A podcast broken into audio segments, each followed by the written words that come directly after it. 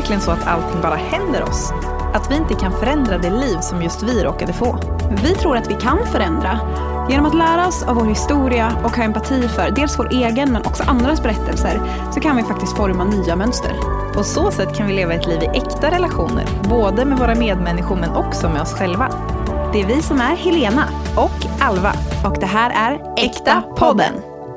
Då åker vi! Wee! Wee! jag får såna, eh, eller jag är uppvuxen i Stockholm och då är det ändå ett eh, sommartecken, eller vårtecken var att eh, gå på Gröna Lund. Och jag tänkte verkligen på Gröna Lund när jag gjorde så. För mig är det ju att gå på Liseberg. Ja, exakt. Och Liseberg är ju objektivt bättre än Gröna Lund. Absolut. Jag har bara varit där på Liseberg en gång, men det var ju, det var ju bättre. När jag var liten, då känns det som att när vi åkte till Liseberg, då var det liksom, man laddade upp, det var en hel dag, imorgon ska vi åka till Liseberg, det var typ the happening of the year. Eh, medan Gröna Lund, då var det typ, vi var alltid i Stockholm på sommaren, på så här semester och hälsa på typ kompisar till mamma och pappa. Och då gick man till Grönan kanske någon kväll för att det var lite mysigt. Men då var det typ att man så här, knappt fick åka någonting. Eller då fick man så här, kanske åka liksom någon grej. Och det då där är känns inte det mer, the real experience. Nej men det känns som att det var mer liksom en, en besvikelse Ja. eh, av att man var där och var barn och liksom typ inte riktigt fick njuta av det fullt ut. Utan Nej. mer så här, spela på lite jul. Så här, kanske de tänkte så här, men det är mysigt att liksom vara här en kväll. Det tänkte inte ni. Nej, det tänkte inte jag. Men överlag så här, sommaren, eller framförallt typ tidig sommar, eller försommar kanske heter, så känns det som att det är, det är laddat med så himla mycket känslor. Ja, verkligen. Vi pratar ju mycket om det för att Vemodet. vemodet på våren och sommaren, alla hypar våren så himla mycket. När, vår, när maj kommer och folk bara, åh det är bästa tiden på året och det är så härligt. Och jag känner, ja det är härligt, men jag går också runt och liksom har konstant lite så ont i hjärtat och känner mig bara nostalgisk och vemodig. Men jag känner, det är bästa tiden på året och så gråter jag lite när jag tänker på det. Alltså, Ja, Jag tror att det är för att så här, det här känns som typ den mest kliché saken att säga, men att så här, eh, saker går så fort. Typ. Alltså så här, det är liksom sirenen bara blommar över typ, och man också typ, du och jag är ju liksom typ de mest nostalgiska man kan tänka sig. Ja. Du sa ju innan vi kom hit, bara, ja, igår så satt jag och bara tittade på bilder från så här, tidigare juni. Liksom, från, Och alltså I feel you, för att det, alltså, jag tror att det är det som gör att det blir så vemodigt. Att man, man liksom kopplar tillbaka till ja, men, alla tidigare avslut. Det är mycket avslut. Men det är mycket avslut och det, jag tror att det är också extra jobbigt för att när man var liten så var det, när man gick fortfarande i skolan så var det en så tydlig gång i ens liv Ja. hur saker skedde och man hade liksom, då så kom sommaravslutningen och det såg ut lite på samma sätt varje år och sen så var det en jättelång sommar framför och nu är det som att allting bara går så fort och helt plötsligt så är juni här och Ja. så känner man att nu har man kanske passerat den åldern där man också går på massa studentmottagningar eller examensfester. Så då blir det ännu mer att bara... Att det allt där- går så fort också. Det bara, har det fort. gått ett till år? Liksom, Och det ja. finns inte riktigt längre den här liksom, tiden som kändes så lång när man var liten. Nej. Jag får verkligen, jag brukar alltid säga att det är som att jag så här, jag tänker på typ en svunnen tid. Alltså Ja. inte bara i mitt eget liv utan också bara så att jag blir väldigt, att jag tänker på så här Barn i. Bullerbyn. Verkligen, Ja. så här Barn i Bullerbyn eller bara så här filmer från 50-talet. Att, jag, att det bara, jag får den känslan av att bara, livet var bättre förr. Ja, undrar om det, det var säkert många saker som var bättre för. Mycket var nog inte det också. Ja, undrar om datinglivet var bättre för. Oh. Snygg segway. Otrolig kass, kass segway. Nej, men, eh, nu så är ju vi inne på vårt sista avsnitt i datingserien. Och, Wow, wow, wow, wow. och en rolig sak som har hänt är att eh, Äkta-podden har nått 2000 nedladdningar eh, på allt som allt. Eh, och för oss känns det väldigt stort eh, för vi nobodies. Eh, ja, alltså det hade känts stort om det var 200 personer som Ja. frivilligt valde att sitta och lyssna Ja, i 45 minuter på verkligen. oss prata skit. Så det är verkligen eh, wow. Alltså, Ja, jättekul. Eh, så kul att ni lyssnar. Vi är så glada för det. Och på vår födelsedag, så, för vi hade, eh, Äkta podden hade födelsedag för ett tag sedan. Då så gjorde vi eh, en liten frågestund, eller vi la upp lite, ni skickade frågor och vi la upp svar. Eh, och de finns att kika på, eh, på vår Instagram, Aktapodden. Så kan ni kika på höjdpunkterna. Ja, så gå in och eh, lyssna och Faktiskt läs. en riktigt bra svar ska jag säga. Mm, väldigt bra, just svaren. Just svaren gillade jag och bra frågor Det var väldigt bra frågor. ja. men eh, vi är ju alltså inne i våran datingserie Datingdjungeln och eh, vi, eh, det här är vårt tredje avsnitt.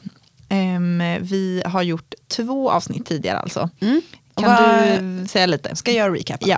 Eh, ja, men första avsnittet så pratade vi om, det kändes som att vi typ inte pratade så mycket om just dating utan mer så här, okej, eh, i dating så väcks extremt stora känslor. Var kommer de känslorna ifrån och typ, hur förhåller man sig till dem?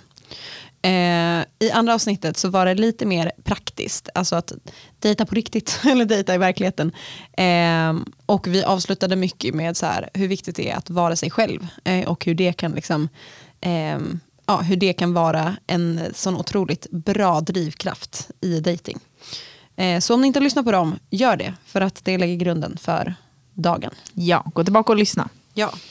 Okej, idag då så kommer vi prata lite mer om, vi kommer gräva i eh, hur man kan undersöka eller ta reda på vad man faktiskt söker i en framtida relation.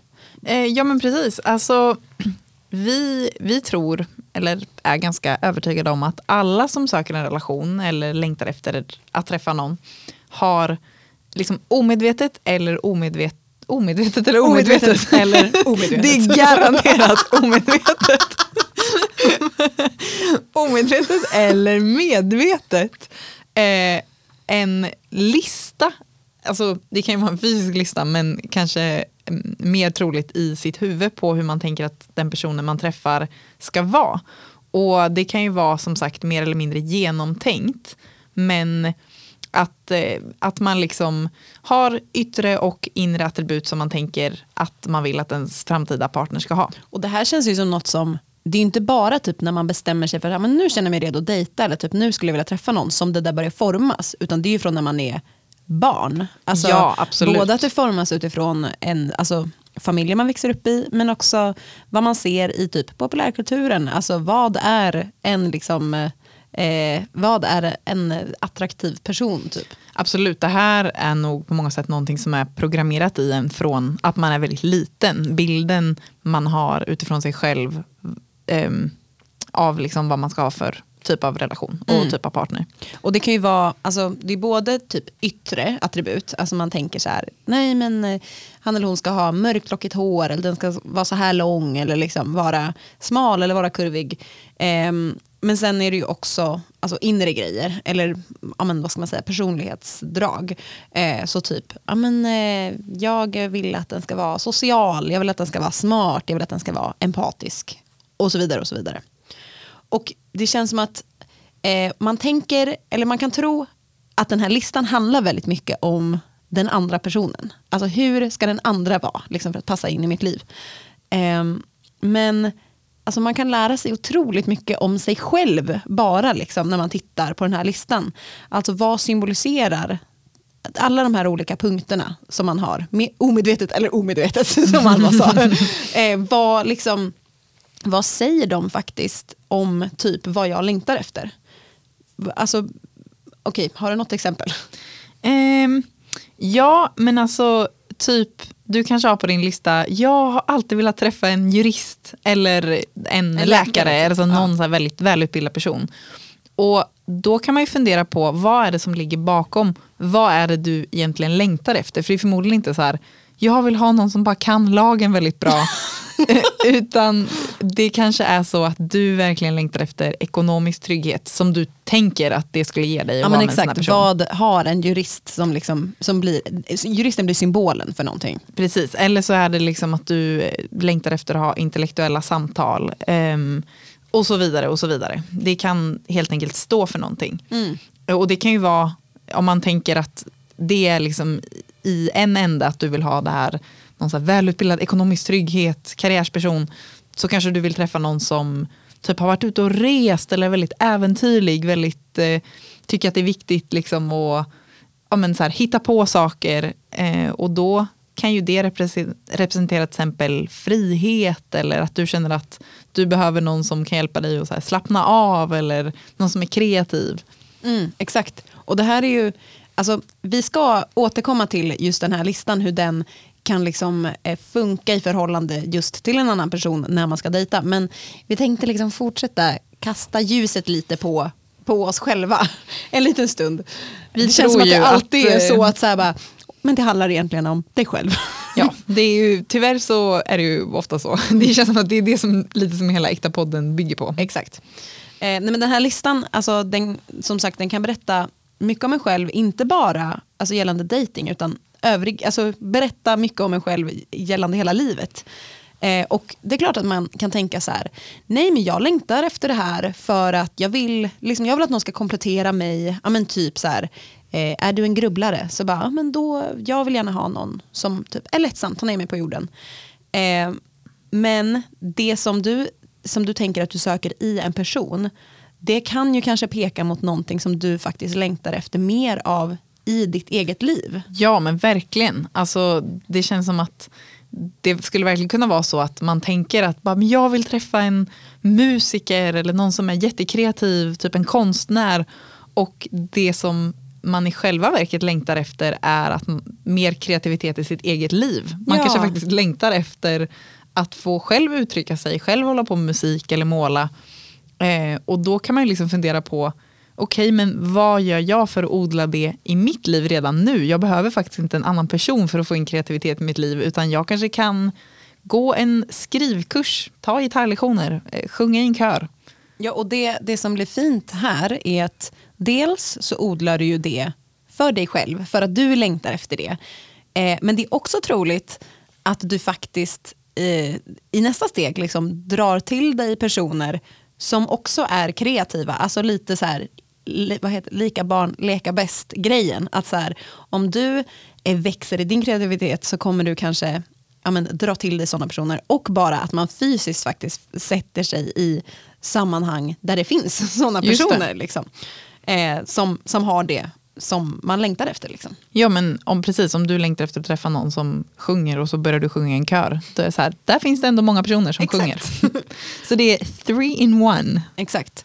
Och det här, nu pratade vi ju om men lite mer så här, yttre saker kanske, ja, men så här, kreativt eh, skapande och så. Men man kan också tänka, alltså man kan tänka samma sak gällande inre egenskaper. Alltså om man tänker till exempel, men jag vill träffa någon som är empatisk och som lyssnar och eh, som liksom är generös med sig själv.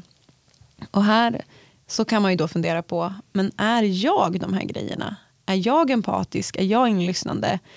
För att det är ganska troligt ändå att den personen som man träffar, om den är de här sakerna, om den är generös, så kommer den också vilja ha en generös person. Eller Men söka en verkligen. generös person. Och, och där kanske det inte handlar så mycket om, det kan ju vara att ja, men jag längtar efter mer jag vet inte, empati, mer generositet. Att ja, men du kan ju ge det till dig själv då. Men det kan ju också vara så som du säger att det faktiskt är så att för att kunna ha en sån person i ditt liv så behöver du själv eh, Utveckla det. ja, och kultivera det. Mm. Och det är ju såklart alltså, jobbigt att titta i den spegeln och bara, jag kanske inte är det.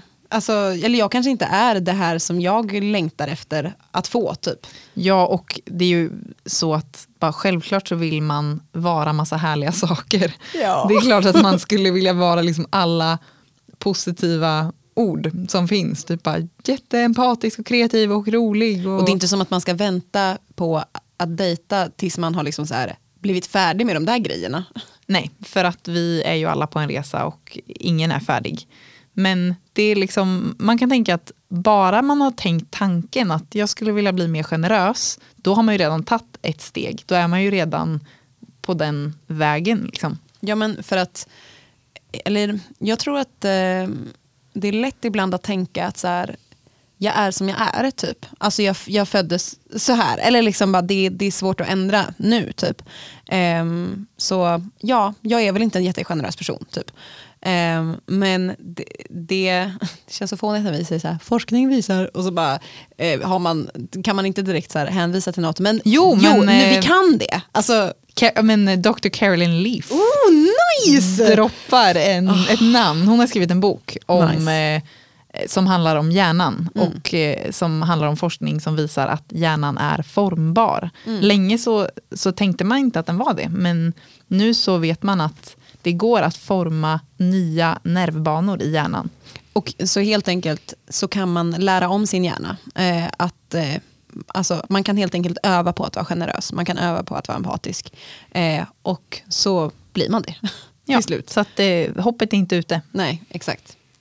Eh, men när vi pratade om den här eh, listan, eh, då pratade vi också om de här yttre attributen, alltså saker man kan eh, vilja ha hos en partner, typ en specifik hårfärg eller en specifik längd. Eh, och det känns som att egentligen det man vill sätta ord på då är vad behöver jag för att vara attraherad av någon? Verkligen. Alltså attraktion. Kan vi prata om det?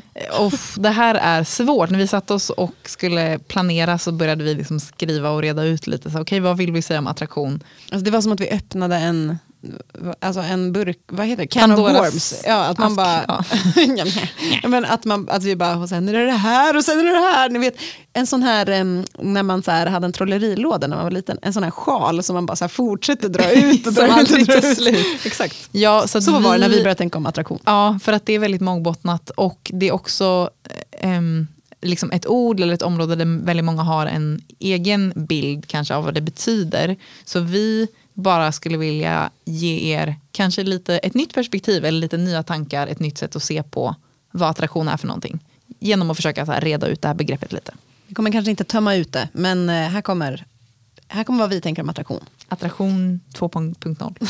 Exakt.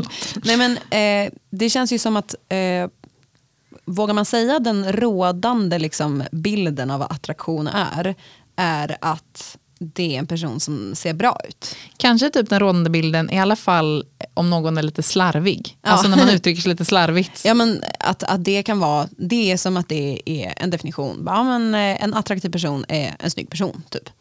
Men är det så då?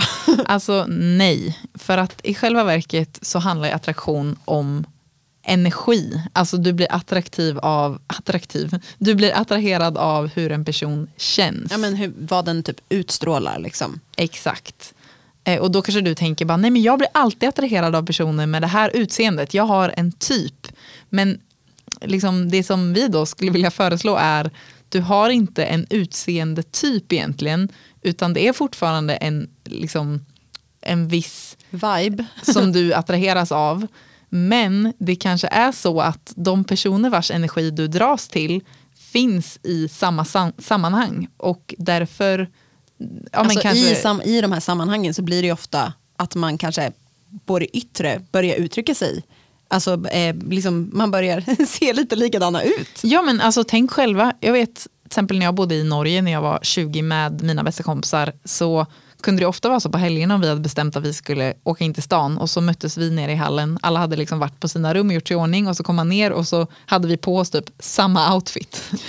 Ja, ja, men det, det blir ju så. Alltså, man, Ja. man formar ju varandra och typ eh, vi, eh, både jag och Alva, har ju rört oss mycket i, eh, i frikyrkan och där så eh, ser man också lite lika ut. Det finns ändå så här en eh, stil på frikyrkokille eh, som, som har ändå vissa tydliga, en uppvikt mössa och lite annat. Som, Man kan känna igen en frikyrkokille på mils avstånd. Så det är inte konstigt att kultur och sammanhang formar både liksom yttre och inre uttryck och energi eller vad man ska säga. Ja, verkligen. Och sen kan det också vara så att du har positiva associationer till folk som liksom har ett visst yttre attribut. Alltså till exempel att du har varit väldigt kär i någon som hade långt hår.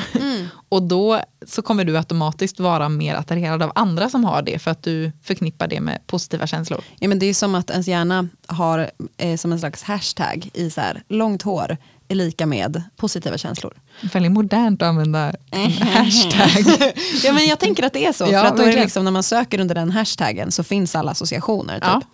Ja. Eh, så, så då eh, kommer man då automatiskt bli mer attraherad eller dras mer till liksom, den personen. Mm. Så attraktion, det här med dragning, alltså det känns ju som att det handlar mycket om det. Att vara dragen till någon. Och det behöver ju inte vara, det behöver inte vara liksom sexuell dragning. Man kanske tänker det också mycket när man pratar om attraktion. Ja, verkligen. Jag tror man förknippar attraktion med kärleksrelationer. Ja, Men du kan ju lika gärna vara attra- attraherad av en alltså jag är inte sexuellt attraherad av tjejer, men jag kan ju tycka att en tjej är attraktiv. Ja och just den här grejen att så här bara, jag vill vara kring dig. Alltså jag, Ja. jag, vill, jag vill vara här liksom, i din närhet typ. Ja. Och det, men en annan så här, vad ska man säga, association som jag tror att många har till attraktion är den här så här, ehm, jag vill säga typ så här huvudlösa, att man bara så försvinner in i en person. Just det, lite så här kär vid första ögonkastet. Ja, exakt. Eh, vilket också, alltså jag tänker att det är väldigt ehm, glorifierat. Alltså bara så här, tänk att bara få så här, vid första ögonkastet bara så här, bli helt så här swept off your feet. Då bara vet man, Ja. den här personen, jag visste första gången jag såg honom att jag skulle gifta mig med honom och vara med honom resten av livet. Och typ ehm, att man också så glömmer sig själv, alltså man går liksom upp i den här personen och man typ tänker endast på den. Man, det är nästan som en så här hög känsla typ. Eh, och är det inte så att vi tänker ofta att, så här, att det är det här som man vill ha? Jag tror att det är många som letar efter det. Att så här, det är det som är att bli ja, men så här, kär och att känna direkt i första mötet. Eh, men grejen är att om målet är att man ska ha en livslång relation med någon, eller man kanske inte ens tror på livslånga relationer, men, Men, kanske en lång relation. man kanske i alla fall ska vara med någon i tio år. eh, då känns det inte supersmart att basera det på en initial känsla av en person som man egentligen inte vet någonting om. Eh, och, men anledningen är väl att man tror, man har blivit så inmatad att den här känslan, att det är det som avgör. Men alltså all, det känns som att så sjukt mycket i så här populär kultur bara pekar mot det. Att så här, jag tänker många så här datingprogram, eller så här Bonde söker fru och sådana där, så är det ju väldigt många som är så här, nej men jag vet det när jag ser henne typ. Eller Ja. jag vet det när jag tittar i hans ögon. Och typ, eh, om, speciellt i, om man tar Bonde söker fru-exemplet så pratar ju ehm, Linda, då, programledaren, väldigt mycket om att så här, bli kär. Har du blivit kär? Eller så här, du Funnit längtar- kärleken. Funnit kärlek. Det är väldigt mycket fokus på att så här, bli kär. Mm, exakt. Men det är, om man liksom tänker att det ska vara en lång relation eller en livslång re- relation så finns det ju, alltså man kan ju komma på hur många saker som helst som är viktigare eller som är bra att ta in än det här första ögonblicket när man sugs in i någons ögon typ. Absolut. Och det betyder ju inte, alltså, eller vi, vi säger ju inte så här, ja, men, du ska inte leta efter ett möte där det känns självklart och där du känner att du kan skratta och samtalen liksom flowar på och hakar i varandra. Det och, är underbart. Ja, för det är ju en bra liksom, indi- indikator på att man vill spendera mycket tid med den här personen. Att man säger, jag vill inte att det här mötet ska ta slut. Ja. Eh, Det som vi pratar om är ju den här blinda förälskelsen, den här känslan när man är beredd att släppa allt. Ehm, och ja, det, det känns som att det grundar sig i liksom någonting annat. Men alltså, vi skulle vilja hävda att det grundar sig mer i att man liksom attraherar varandras dysfunktioner. Ja, alltså classic. Eh, min mentor som jag hade när jag pluggade i USA, Ruth, hon var från England och hon sa alltid attraction high is just dysfunction clashing. Alltså, eh, när man får en sån här liksom, hög känsla av attraktion så är det bara liksom, våra dysfunktioner som bara krockar. Liksom. Exakt. Eh, och vi pratade i tidigare avsnitt om att, eh, jag tror att det var det första datingavsnittet, eh, om att man ofta i sitt liv, både gällande dating och annat, så liksom söker man upp sina trauman omedvetet. Eh, saker man har varit med om, eh, söker man liksom, eller man, ja, man hittar det liksom i sitt liv för att man försöker, liksom ens, eh, ens undermedvetna försöker liksom hela eller lösa det här problemet. Liksom. Och om man då, eh, men liksom, låt säga eh, om mitt sår eller mitt trauma är, eh, ja, men jag, eller det jag tror eh, är att jag måste hitta någon som jag kan rädda eller ta hand om. Eh, då kommer jag liksom äntligen få kärlek. Eh, och så finns det en annan person eh, vars liksom, tro eller liksom, eh, trauman har skapat en tro om att jag måste hitta någon som kan rädda mig och som kan liksom, eh, ta hand om mig. Då kommer jag få kärlek. Vad tror ni händer då när de två träffas? Alltså det blir ju verkligen som, om man tänker så här med plus minus på batterier, alltså det blir ju som en sån dragning. För att ens djupaste, eller liksom det som man tror ska lösa ens djupaste längtan, matchar med någon annans tro på vad som ska lösa dens djupaste längtan. Och då blir det ju en sån otrolig dragning. magnetisk. Liksom. Och då kanske ni tänker bara, ja men eh, perfekt, då kan ju de lösa varandras eh, trauman. Liksom. Men eh, tyvärr problemet är ju att man kommer förgäves försöka lösa sina egna och varandras liksom, problem eh, på det här sättet. Eh, men det är ju inte det, det är inte det som kommer ge oss kärlek i slutändan. Det är liksom lögner som har matats in i en. Eh, och eh, ni får jättegärna gå tillbaka och lyssna på, eh, på det avsnittet för att då pratar vi lite mer om eh, vad som faktiskt, hur man faktiskt kan möta det eh, på ett mer sunt sätt. För att det, jag, jag är ganska övertygad om att eh, det på olika sätt kommer eh, liksom förgifta relationer när man försöker liksom lösa det där i varandra. Och vi har ju alla liksom bitar av det. Eh, så det är inte som att så här, eh, ta dig ur din giftiga relation eh, om du har någon bit av det här. Men bara att det, finns, det finns andra sätt att möta det helt enkelt. Verkligen. Men kan man inte ha, alltså nu är det som att vi är så här supertorra, bara, så du kan inte ha några önskemål alls kring hur personen ska vara. Vi förespråkar då arrangerat äktenskap. Det kanske inte visste, men det, det, det, är det, var dit det vi skulle komma. Exakt.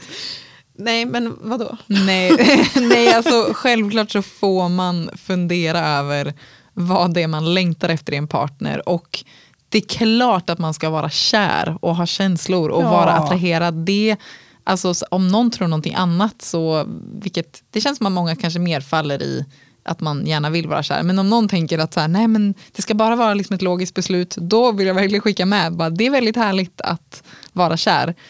Ehm, men liksom det som blir problemet med om man har en kravlista, det är om den blir så detaljerad att man liksom låser in sig i det. Att man har så här, det ska vara så här och så här och så här och dessutom så ska jag också bli stört förälskad vid första ögonkastet. Svårt. Då kan man kanske eh, sätta lite krokben för sig själv. Ja, för jag tänker att då blir det, alltså, jag minns att jag såg eh, ett Scrubs-avsnitt en gång och då så Den gamla serien. Ja, eller hur? Den var ganska så kul. Eh, och då så var det, minns jag att det var ett avsnitt när eh, JD, som då är liksom, eh, ja, en av huvudrollerna, han liksom upptäcker på sjukhuset en, en tjej eh, som jobbar där som han aldrig har sett. Och så säger han till henne, bara, men har du alltid jobbat här? Hon bara, ja, men du har inte sett mig för att jag har haft vigselring på mig. Och så är det, du, ni vet, en så här rolig, bara, där, där man ser att så här, hon typ tar på vigselringen så bara försvinner hon, är osynlig. Och sen tar hon av vigselringen så syns hon. Och så här känns det som att det kan bli lite med vår kravlista, att det nästan blir att vi raderar ut personer som inte passar enligt vår kravlista. Just att de syns inte för oss, typ. Vi ser inte dem. Liksom. Så att det känns som att en bra lista, det är som en, en bra, kravlista låter tungt, men en bra lista blir liksom, okej men vilka är mina dealbreakers? Vad liksom, kan jag inte kompromissa med och vad finns det för liksom, kärnvärden som jag behöver för att kunna leva i en framtida relation? Så det är någonting som, som snarare liksom vägleder en och påminner en istället för att kanske så här, försöka trycka in ens framtida relation i en box. Typ. Så vad finns det, har du några sådana, ja, men så här, det här är dealbreakers, det här är liksom viktigt för mig? Ja, men absolut. Ehm, jag har väl några sådana som jag ändå så brukar tänka på. Och den första eh, är att personen är på en resa med sig själv. Alltså att, ehm, ja, men att man har tänkt lite på varför är jag som jag är, var kommer jag ifrån. Ehm, det betyder inte att personen behöver vara färdig, för det tror jag inte att någon är. Eh, Och det behöver inte vara den liksom, mest intelligenta personen i rummet, men bara någon som är öppen för att utvecklas och öppen för att förstå sig själv. Liksom, det är något som är väldigt viktigt för mig. Just det. Sen så eh, ett intresse för att liksom samtala om saker. Eh, att det finns, ja men så här, att man tycker att det är kul. Att man liksom vill förstå människor och fenomen och, eh, och ja men typ sam, samhällsintresserad kanske. Ja, just.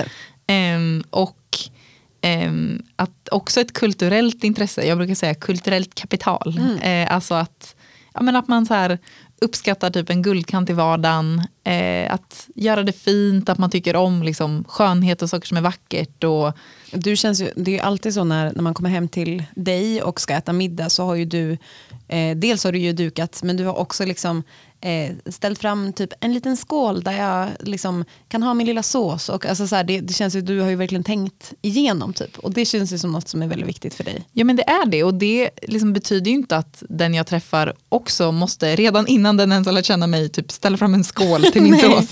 Eh, men dels att det kanske finns en uppskattning att det är så här, okej men du märker ändå skillnad om jag har lagat falukorv och makaroner eller om jag har stått i tre timmar och lagat någon jättefin mat.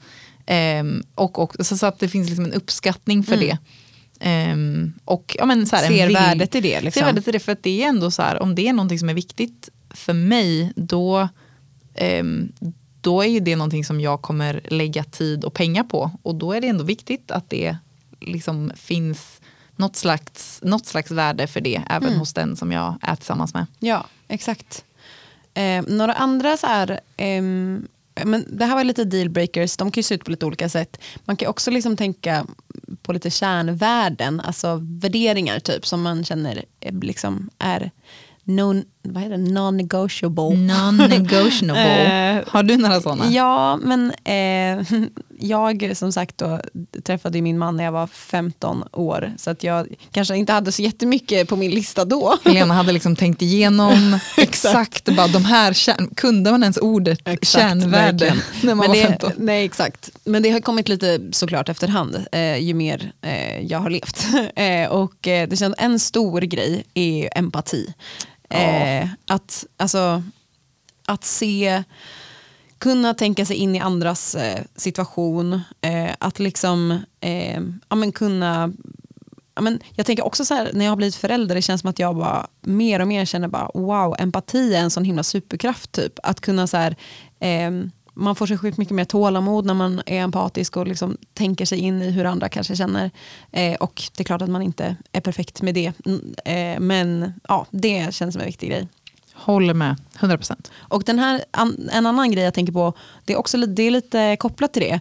Eh, men alltså öppenhet för världen, att typ för jag tror att jag har absolut varit ganska så dömande i mitt liv eh, och jag har, går verkligen på en resa av att eh, försöka öppna upp liksom, och se, alltså att ha nyfiken på världen och andra och tänka så här, det kanske inte alltid är som, som jag tänker att det ska vara. typ. Eh, och sen så tycker jag också att värme eller liksom eh, snällhet typ, alltså att personen skapar en en inbjudande liksom, atmosfär kring så att det är lätt att typ vara sig själv kring en. Det Mm. känns som, Viktigt. det är viktigt. Ja, ehm, sen så finns det ju andra exempel. Det kan vara typ humor. ehm, det tycker jag är väldigt viktigt. Generositet, nyfikenhet. Det går väl in lite i, i öppenhet och i liksom det här intresset för världen. Men att, så här, att man är nyfiken, ställer mycket frågor. Ehm, Och det, Och- kän, ja. eller, nej men det känns som att de här grejerna är så här bara, ja vem vill inte ha det här? Typ. Eh, men det var som när vi satt och pratade om det här, så bara, men just det, det finns ju massa saker som för oss kanske inte är så här, de mest primära kärnvärdena eller dealbreakersarna, men som, som nog är det för andra. Eh, Ja, verkligen. Alltså till exempel så här, karriär eh, kanske är väldigt viktigt för någon. Om man själv kanske är en person som ehm, ja, men tar sin karriär på ett stort allvar och då tycker man att det är viktigt att vara med en person som, som backar upp det och som förstår det och ja, kanske och som vill leva ett ja. sånt liv. Liksom. Exakt. Och, eller typ den här kändes, det som när jag kom på den, jag bara just det, den här är superviktig för folk. Eh, och det är familj. Och nu är det inte som att, alltså vi tycker att det är viktigt med familj också, men det känns som att vissa har, eh, alltså verkligen så här, eh, om jag måste träffa någon som, som liksom förstår att liksom jag är väldigt, väldigt tajt med min ursprungsfamilj och liksom, eh, jag eh, ja, men typ så här, kommer vilja att min mamma kanske bor hos oss när vi får barn eller jag, vi träffar alltid släkten liksom, på alla födelsedagar eller liksom, ja, sådär. Eh, så det känns också som en ganska så här, stark grej. Ja, också för att det känns ju verkligen som en sån som om man är en person som tänker sådär, då tycker man nog att det är ganska självklart att bara, ja, Mm. det är ingenting jag ens har reflekterat över. Det är klart att jag ska träffa min familj varje helg, medan en person som inte tänker så, skulle kunna tänka exakt samma sak. Att bara, det är väl självklart att man bara träffar sin familj på jul och påsk. typ. Exakt. exakt. Eh, och, så därför är det väldigt bra att ha tänkt på innan. Mm.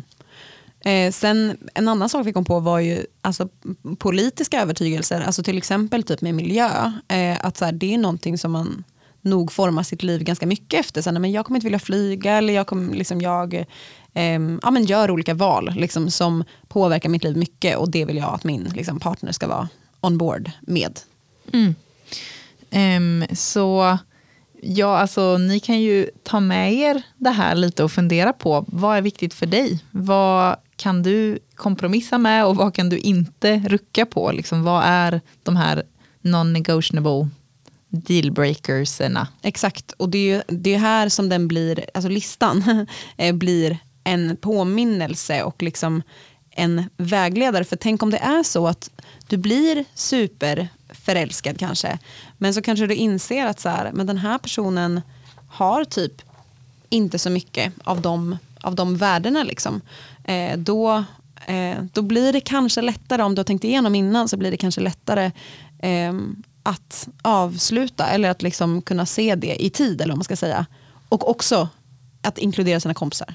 Ja, men, ja, och jag skulle säga också åt Ja. andra hållet. Ja, men just att, eh, att liksom, ja, men, du kanske inte, det är kanske vissa saker som inte känns klockrena i typ connection eller säga så här, men humor, vi har inte så här super, super kul ihop just nu, men det är typ fem av dina viktigaste Ja, kärnvärden finns ja. där. Då kanske det är någon, någonting som man vill ge en extra chans till, fast man inte så här, tänkte det från början. Ja, exakt. Men ja, inkludera sina vänner. Ja, det här kom så. Nej, men det känns ju är båda, liksom, åt båda hållen. Liksom, att om ens vänner också är medvetna eller så här, kan lite ens liksom, kärnvärden så kan ju de också vara lite så här, eh, bara, men du kanske ska ge den där personen en till chans ändå. Så här, för att hon eller han liksom har ändå många av de här. Eller tvärtom. Ja, och de kan ju kanske påminna en om man träffar en person som då till exempel är sjukt så här, oöppen eller oempatisk, inte så, så här, vänlig, fast man är jättekär i den personen. Då kanske ens kompis kan säga bara, du har ändå pratat mycket om att det här är någonting som är väldigt viktigt för dig. Har du tänkt på att den här personen är en douchebag? till exempel. Till exempel. Ja. Men just det här med öppenhet, alltså inför hur det kan se ut. Inte det, eller så här, för att jag tycker det kan vara svårt ibland det här med så här, hur mycket man har eh, tänkt innan, planerat innan och typ hur, ska, hur mycket man ska vara typ öppen. Alltså, Ja, men alltså, för där tänker jag, eh, som lärare så har jag verkligen fått lära mig att men så här, ju mer jag har tänkt på och planerat vad jag vill ha sagt under lektionen, alltså ju mer utförligt och liksom tydligt jag har en plan, desto lättare är det att vara fri när man väl är där. För att då är det som att så här, men jag vet vad det är jag vill säga och jag har på något sätt skrivit ner det, det finns i mig och då kan jag också frångå planen. Jag tänker att det är lite samma vid dejting. Ja men exakt, ja precis. För att om man har funderat på vad som är viktigt för en, då kanske det är lättare att sen alltså, faktiskt kompromissa. Eh, för att man också kanske gör det mer medvetet. Alltså att det är mer så här, men nu gör jag ett aktivt val. Typ. Den här, ja, men som du sa, typ, att den här, vi kanske inte klickar eh, jättemycket gällande eh, humorpunkten, men typ på många av de här punkterna. Så det är liksom, eh, ja, det blir lite mer att man, eh, eh, ja men så här, när man väl träffar en riktig person så kommer det kanske också komma i ett annat ljus. Alltså då, då kommer vissa saker som man kanske inte ens visste var viktiga, kommer man inse bara det här, det här tycker jag är viktigt. Och andra saker som man var så här, det här är starkt på listan, kanske kommer blekna typ. Verkligen. Och det kommer kanske inte alltid se ut som man vill. Nej, det Life lesson. ser oftast inte ut som man har tänkt, tyvärr. Det Nej. är det man lär sig när man lever och dejtar. Mm, exakt. Och det är väl det som också är grejen, att allt det här är så sjukt svårt att förutse. Alltså, Ja, alltså för det är verkligen någonting som jag vill skicka med. Att det här kommer ju ske under tiden. Du kommer, liksom, det låter nu som att bara, innan du går ut och dejtar så ska du ha liksom exakt veta vad du söker, vilka värderingar, vilka andra kvaliteter som är viktiga. Du ska ha tänkt på liksom dig själv. Men allting är ju bara man upptäcker ju Ja, det är ju som en enda röra. Och du bara, det är ju mer ett så här försök att liksom ha med dig det här lite. Och sen kommer man lära sig massa saker Mm. längs med vägen. Ja men precis. Men därför nu, listan, det, som att, det känns som att det här avsnittet ska heta listan. Eh, men det blir ju mer som då så här en, vad ska man säga, individuell vägledare för att det är saker som du så här, men det här är viktigt för mig. Vi utgår ifrån dig själv. Ja. Allas lista ser väldigt olika ut. Exakt, men sen så, vi tänker ju ändå att det kanske finns några, liksom, vad ska man säga, gröna och röda flaggor som liksom är generellt bra. Alltså saker på den gröna sidan, saker som är generellt bra att liksom leta efter hos den man dejtar. Eh, och på den röda sidan, eller gula sidan, saker som man kanske ska vara lite mer vaksam med. Eller vad man ska säga. Som är kanske lite mer generellt. Ja men precis, så vi eh, för att försöka göra det här lite pedagogiskt tänker att istället för att prata om liksom bara en röd flagga, en röd flagga så tänker vi att det finns en flagga som har en röd sida och en grön sida och en gul sida vilket då är lite ologiskt på en flagga. Men Men se det framför er. roll with it guys. Exakt. Nej, men så att liksom, det finns ju områden hos oss som kan ha liksom två aspekter. En, liksom, en sund variant och en mindre sund variant. Liksom. För så är det ju med det, de Allt. mesta grejerna. Det känns som att vi alltid pratar om Ja. dikena. Liksom. Verkligen. Okej, men vad, vad skulle du säga är en grön flagga då? Ehm, ja men en grön, eller Eller en grön sida, typ. no, alltså någonting som är en grön sida eller vad en grön sida är för någonting.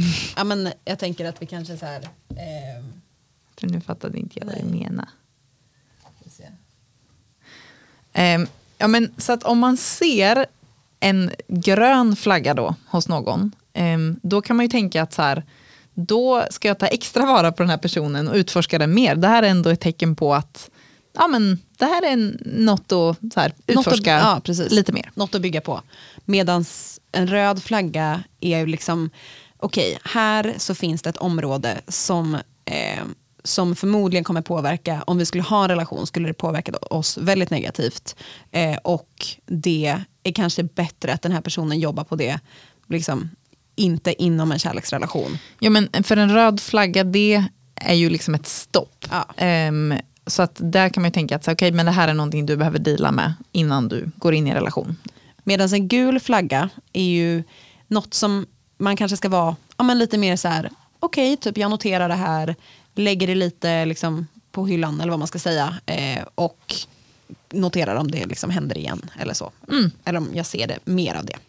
Oh, flaggor! Nu kommer de. Nej, men, nu, nu, kom, nu var det som att så här, nu kommer den fullständiga listan på alla flaggor. Nej, här kommer typ Ja. några som vi kommer att tänka på. Ja, typ några exempel på saker som kan vara mm, gröna och röda och gula sidor av en flagga. Första flaggan. Grön sida, självkännedom. Det känns som våran den, da, da, da, våran så här, eh, som vi Slogan. viftar med. ja, verkligen. Nej, men hur, på vilket sätt kan det då, liksom, hur kan den gröna sidan eh, visa sig liksom då? Ja, men, typ att man vet att man påverkar sin omgivning. Att man vet hur man själv påverkas av andra. Alltså att ja, men så här, man kan väl lägga märke till det här om man till exempel hör någon säga saker som att ja, men när, jag, när jag är i en sån här situation så brukar jag ofta känna mig väldigt orolig och då brukar det hjälpa mig att gå ut och gå en promenad. Ja, alltså att man pratar om sig exakt. själv på ett sätt som visar att man är lite självreflekterande. Ja, att man har sett grejer hos sig själv och att man kanske till och med har sett att liksom ta sig igenom det, typ, eller vad man ska säga.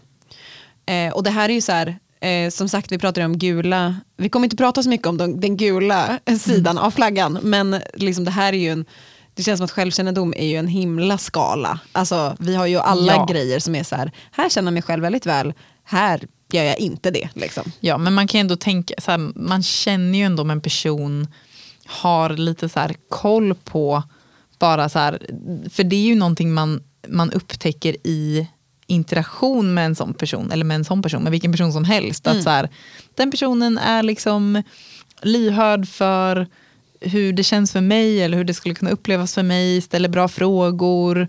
Eh, allt sånt går ju på ett sätt in i självkännedom. Ja precis, men vad blir den röda sidan av det då?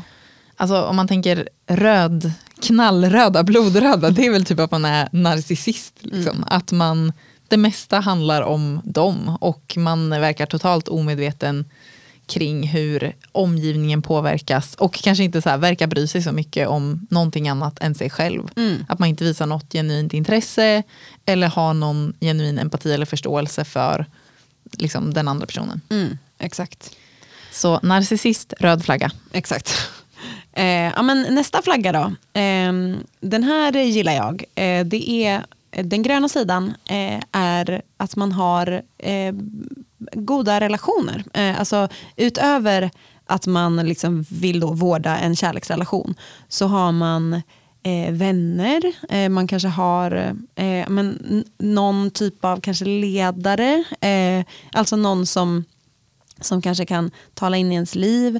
Eh, man, har, det är liksom, eh, man kan tänka som att man har eh, om ens liv eh, är ett hus så, så finns det liksom fönster. Så att det, eh, det finns människor, människor som kan se in eh, och som liksom kan eh, ehm, ja, men, tala in i ens liv helt enkelt. Just det. Varför är det egentligen en grön flagga med goda relationer? Jag tänker att det handlar om att det finns andra personer som känner en eh, och som kan, eh, som kan ge en input när man liksom hamnar lite fel. Eh, och det tänker jag är en superbra grej när även nu, alltså jag är ju gift och liksom eh, men det är ändå så, det är inte så att jag alltid så här, eh, hanterar min relation till Petter perfekt. Och då behöver ju jag, då kan ju jag komma till dig och säga bara, nu är det den här grejen, så här, ehm, hur, så här, kan du hjälpa mig hur jag ska tänka? Och då, kan, då kommer ju jag, när jag har, har briefat med dig, kommer ju jag vara en bättre eh, fru till Petter. Eh, det. så det, det är så det, alltså, det är ett, en aspekt av hur det kan hjälpa en in i en kärleksrelation. Liksom. Ja, för att vi är ju inte gjorda för att vara eh, liksom, öar. Vi är ju gjorda att leva i relationer. Det är ju ganska det är en läskig tanke att man bara står eh, och är själv och inte, som du säger, att man är en bunker utan insyn. Och jag tänker också att det är ett tecken på att man eh, är en person som, ja, men alla de där grejerna vi pratade om innan med så empati och sådär, att, att man har eh, vänner är ju ett tecken på att man är en människa som, som folk tycker om att vara kring också. Verkligen. Eh, Och, och att man visar att man kan liksom ta hand om en relation. Ja, ja, Eh, För det är exakt. ju någonting man verkligen vill Precis. hos en partner. Och på den röda sidan av det här så blir det ju snarare om man tänker den här fönsteranalogin så blir det liksom att man har helt stängt in till sitt liv. Att liksom det finns ingen som liksom har insyn i personens liv. Det finns ingen som har en röst som betyder någonting. Ehm, och här kan det ju bli ganska farligt för att då, liksom, då finns det ingenstans där den kan bli liksom ehm, jag vet inte om tillrättavisad är rätt ord, men det finns ingenstans där, eh, där någon annan kan säga någonting om hur den eh, beter sig eller uppfattas eller liksom så. Ja, så det är ju väldigt svårt att förändras själv. Alltså Ja. förändring kräver att man är i relationer. Det sker i samspel med andra. Det vet ju, tänker jag, vem som helst som har bott tillsammans med någon vet ju att det är ju i de relationerna man utvecklas som mest. För att det är de som ser ens fulaste sidor. Och jag tänker också så här att det finns också en risk att om eh, man eh, går in i en relation, kärleksrelation med någon som inte har några andra relationer, att det blir en enorm börda på eh, den nya partnern. Alltså Ja, här. Att du ska vara min enda source till typ relationell kontakt. Det, det är för tungt för en person att bära. Ja, det känns som en del av den röda sidan av flaggan. Om man Exakt. märker att så här, du lägger helt plötsligt hela ditt liv i mig som du har känt tre veckor. Exakt. Du är liksom alltid tillgänglig för mig. Du har inga andra relationer du vårdar. Mm. Det ehm, är liksom inte ett eh, recipe for success. Nej, även om det kanske kan kännas smickrande i början så är det, eh, det kommer inte, eh, det känns inte som hållbart i längden. Liksom. Nej. Ja, vad har vi fler för flaggor? En som är kanske ändå lite på det här spåret, nämligen där den gröna sidan är att eh, kunna lyssna in feedback. Eller kunna liksom ta, ta kritik. Eh, eller liksom, ja, vara villig att förändras. Typ. Åh, det här är ju en så otroligt attraktiv grön sida. Mm. Mm. Ja, nej men verkligen. Att, och det här kan man ju märka både i sin egen relation till personen, om man säger någonting att så här, eh, ja, men jag skulle uppskatta om du gjorde så här, eller har du tänkt på att du gör så här?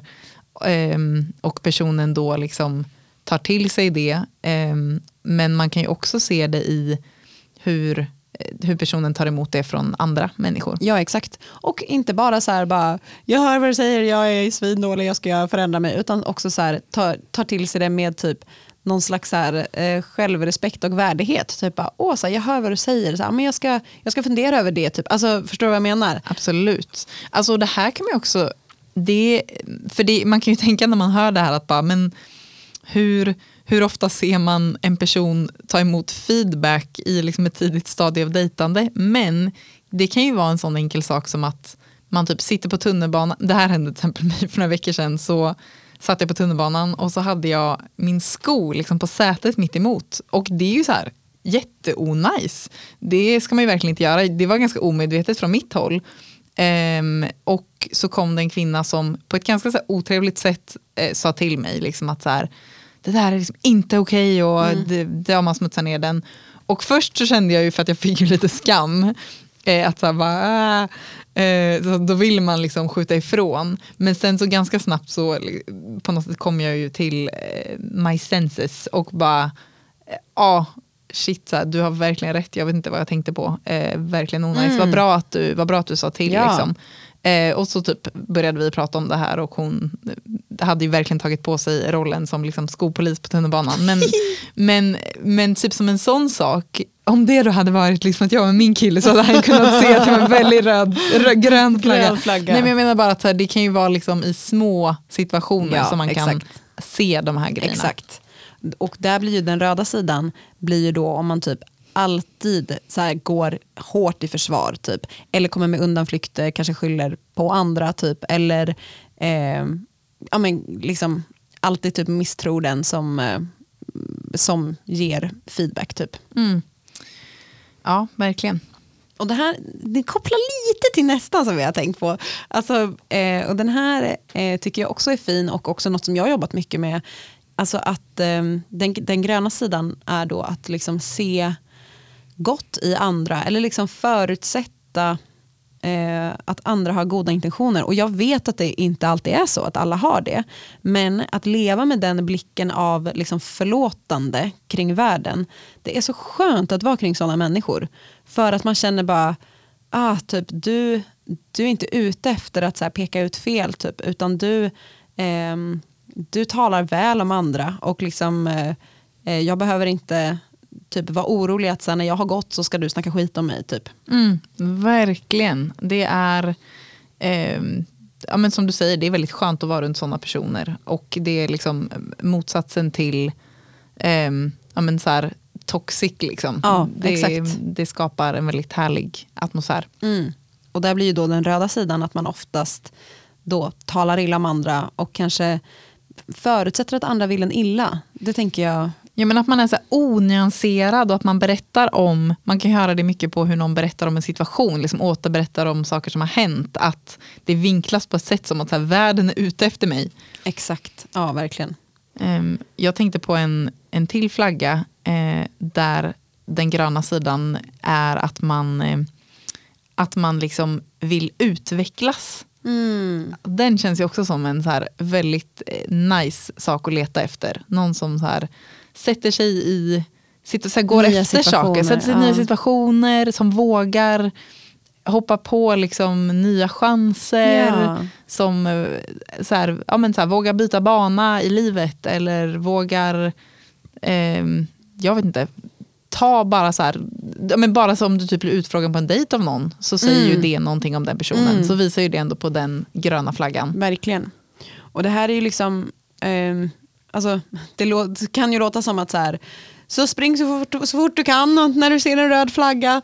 Men det vi säger inte det. Eh, för det finns ju otroligt mycket saker som kan spela in i hur man uppfattar en person.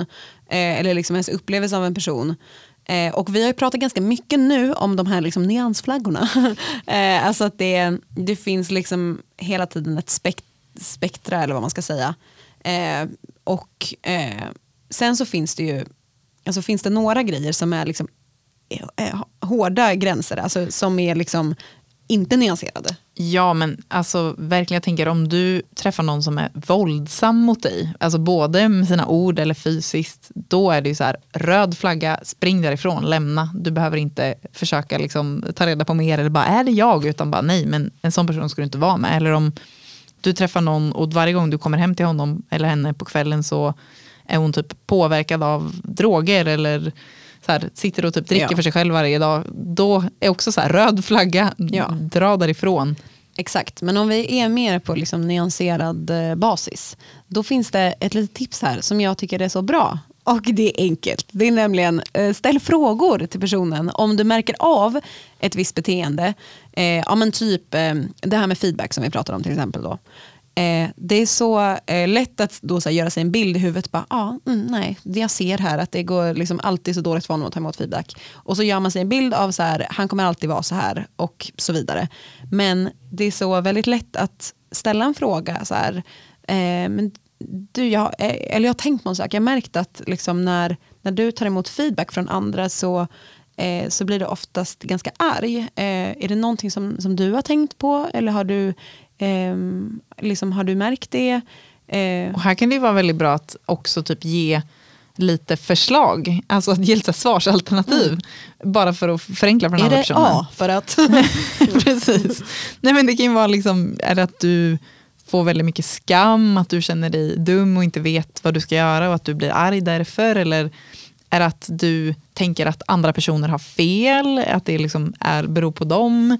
Eller ja, vad är det som händer i dig när du gör så här? Exakt, och det här är, eh, jag tycker det är ganska härligt att så här, komma in lågt och bara, du det kan vara så att jag har missförstått den här situationen. Alltså för att liksom ge personen, för att kanske hjälpa personen att ta ner garden också. Eh, för att kunna få en så liksom rimlig bild som möjligt av den personen. Och det här, eh, nu, vi har redan sagt det här tidigare, men även här är det så viktigt att liksom plocka in sina vänner eh, i liksom, typ om man har upptäckt då kanske röd, något som man anar är en röd flagga, att liksom, det är så sjukt att känna sig att man håller på att bli galen. Bara. Så är det bara jag typ, som tycker att det här känns konstigt? Typ? Men att så här, dina vänner känner dig och de kan se situationen mycket mer utifrån. Liksom. Verkligen. Det är superbra. Dejta i liksom, eh, samförstånd med dina nära personer. Exakt. Exakt. Men finns det något mer som kan liksom spela in i upplevelsen av en annan person? Ja, alltså det här som vi också pratar om mycket eh, är ju ja, men, triggers. Det kan ju vara så att någonting ser ut som en röd flagga men i själva verket så är det du som är triggad. Ja. Ehm, och det kan vara liksom väldigt svårt att skilja på. För att det känns som att någon gör någonting och du tycker att det känns jättestort och ser väldigt stort ut. Men har du något, något exempel? Ehm, ja, men jag, jag tror att jag har tagit det här exemplet en annan gång när vi pratade om just triggers, men Ja. jag kan dra det igen. men, eh, för jag var i men, en relation där jag blev väldigt så här, nedbruten mentalt. Eh, och den här personen, han var väldigt ja, men hade så väldigt starka åsikter kring vad som var rätt och fel. Ehm, och sen så träffade jag många år senare en kille som också hade liksom ett väldigt starkt rättspatos. Och det tryckte ju verkligen på de här knapparna i mig. Att det kändes som att så här, om jag är med den här personen så kommer han bryta ner mig. Ja, och typ, det kommer bli samma grej. Liksom. Ja, samma sak kommer hända. Eh, och då vill jag ju bara fly från den situationen. Det kändes ju som en världens rödaste flagga in my face. Mm. Och det kanske var så att det var bra för mig att inte vara med honom för att det kanske ändå är en för stor grej och så här för triggande. Men det kanske också var så att eh, han egentligen var en jättefin person som bara Ja. råkade ha just den här egenskapen. Ja men exakt. Eh, så det känns som att det här är hela liksom, balansen i dating. Att liksom fundera, alltså, vi vill verkligen säga våga fundera på vad längtar du efter? Vad söker du efter? Eh, vad finns det för kärnvärden som du vill liksom, ha? Eh, dealbreakers som du inte kan kompromissa med. Men också alltså, fundera över var, var är jag liksom i dejtandet? Var är mina triggers och vilka beslut har jag fattat eller fattar jag utifrån liksom gamla sår? Hur kan jag liksom våga faktiskt ja, men skapa nya mönster. Mm. Och nu alltså, har ju ni fått så mycket ny kunskap och eh, bara förhoppningsvis ny input och nya tankar framförallt eh, om dating. Det känns som att vi har liksom gått på den här resan tillsammans och fått prata om det här viktiga ämnet. Så att eh, ni är så liksom, utrustade att ge er ut i datingdjungeln. Ni får diplom av oss! eh, och vi vill också säga eh, att nu är det sommar eh, för oss och vi kommer ta en liten paus. Eh, vi har väldigt symboliskt eh, skrivit ut våra, eller så här, eh, vad heter det, skrivit klart våran anteckningsbok som vi har skrivit väldigt opraktiskt våra planeringar i. Verkligen så här 2022 eh, och vi har suttit och antecknat i en bok. Mm, men det har ändå varit lite feeling. Men nu är den slut och det bäddar för liksom en ny fräsch eh, poddhöst. iPad. iPad poddhöst. Precis.